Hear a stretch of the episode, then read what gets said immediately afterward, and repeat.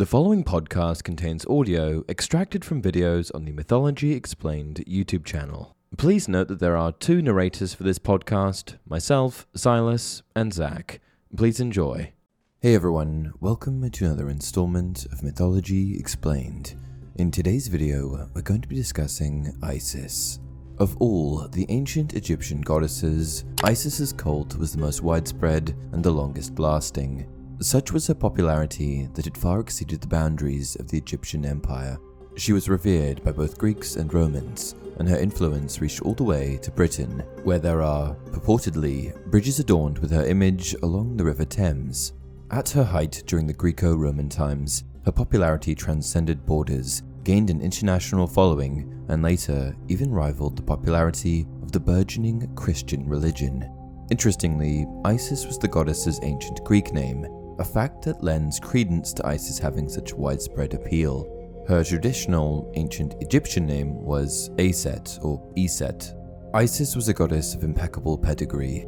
Geb and Nut, meaning earth and sky, respectively, begot four children Osiris, Set, Isis, and Nephthys. These four formed two incestuous relationships, with Isis being Osiris's consort and Nephthys being Set's consort. The idea of brother marrying sister was deeply ingrained in ancient Egypt, for it was standard practice for pharaohs to marry their own cousins, nieces, and sisters. Along with Osiris, Isis was said to have civilized Egypt, imparting much knowledge and teaching many skills. Among these were agriculture, healing practices and medicine, and several core social structures, such as the institution of marriage. Isis was usually depicted as a beautiful woman garbed in a sheath dress, Surmounting her head was either the hieroglyphic symbol that denoted the throne or a rack of bull's horns with a golden sun between them. Isis played an immensely important role in the succession myth, which, in a nutshell, is the murder of Osiris, the resurrection of Osiris, and the ensuing decades long struggle between Set and Horus for the crown. Here are her most important moments.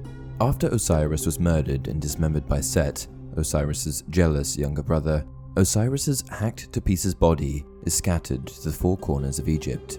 Eventually, Isis and her sister Nephthys recovered every piece and reconstituted the body. That is, every piece was found except for the penis, which was tossed into the Nile, eaten by fish, and had to be fashioned anew by Isis with magic.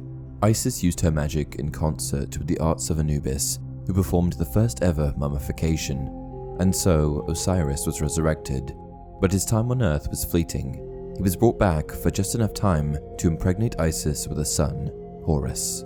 Isis went into hiding and birthed Horus in secret, for if Set were to have found out she was pregnant with a legitimate heir, he would have forced a miscarriage. After Horus grew up a bit, Isis brought him before the Divine Council and presented him to the other gods as the rightful king. From here, what is entailed in the rest of the myth is 80 years of struggle and strife in which Horus and Set both vie for the throne. This protracted contest is chock full of instances in which Isis endeavors to place Horus on the throne with the use of her magical arts. Her most notable contributions are coming to Set in the guise of a beautiful woman so as to manipulate him into making himself a hypocrite, accidentally impaling Horus with a harpoon while Set and Horus are thrashing about in the Nile, transformed as hippos, showing sympathy to Set and having her head chopped off by Horus for interpreting her compassion as betrayal, and finally, tricking Set into eating Horus's semen by putting it on Set's favorite lettuce plants. To sum it up, Isis was the epitome of meddlesome. Sometimes her interventions were to Horus's profit, and sometimes they went awry, but in the end, Horus wins out and is made king. Because Horus was representative of the living pharaoh, Isis was perceived as a surrogate mother for the pharaoh, and thus as a bridge between the royal family and the divine. Isis's motherly quality blanketed the whole population. She was seen as a stalwart protector of children, and her name was invoked when curing the sick, particularly when treating childhood ailments. She was the matron of many domestic arts and was credited with teaching Egyptian women how to weave, bake, brew beer, and much more. She was also the paragon of motherhood to which all women of that time aspired. Isis possessed an unparalleled mastery of the magical arts. She used her abilities on many occasions, and one of the best known instances transpired when Isis happened upon Ra, the sun god, while he was sleeping. Ra's jaw was slack, and there was drool dangling from the corner of his mouth. Quick as a mongoose, Isis snatched up Ra's saliva when it dripped to the ground. She mixed it with clay and put life into it, molding a venomous snake. Having observed Ra's daily routine, she placed the snake on a path he frequented, and later the snake struck his foot as he walked by. The bite put a sickness in Ra none of the other gods could cure. Knowing her advantage, having contrived the whole ordeal, Isis used her leverage and extorted Ra, saying that she would cure him but only if he divulged his true name. At first, Ra refused, and he refused many times thereafter, but eventually the time came when he could no longer endure the pain and he succumbed to his suffering.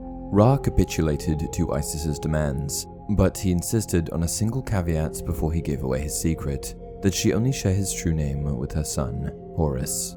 And that's it for this video. If you enjoy the content, please like the video and subscribe to the channel. Until next time, remember do not assess a man who has nothing and thus falsify your pen.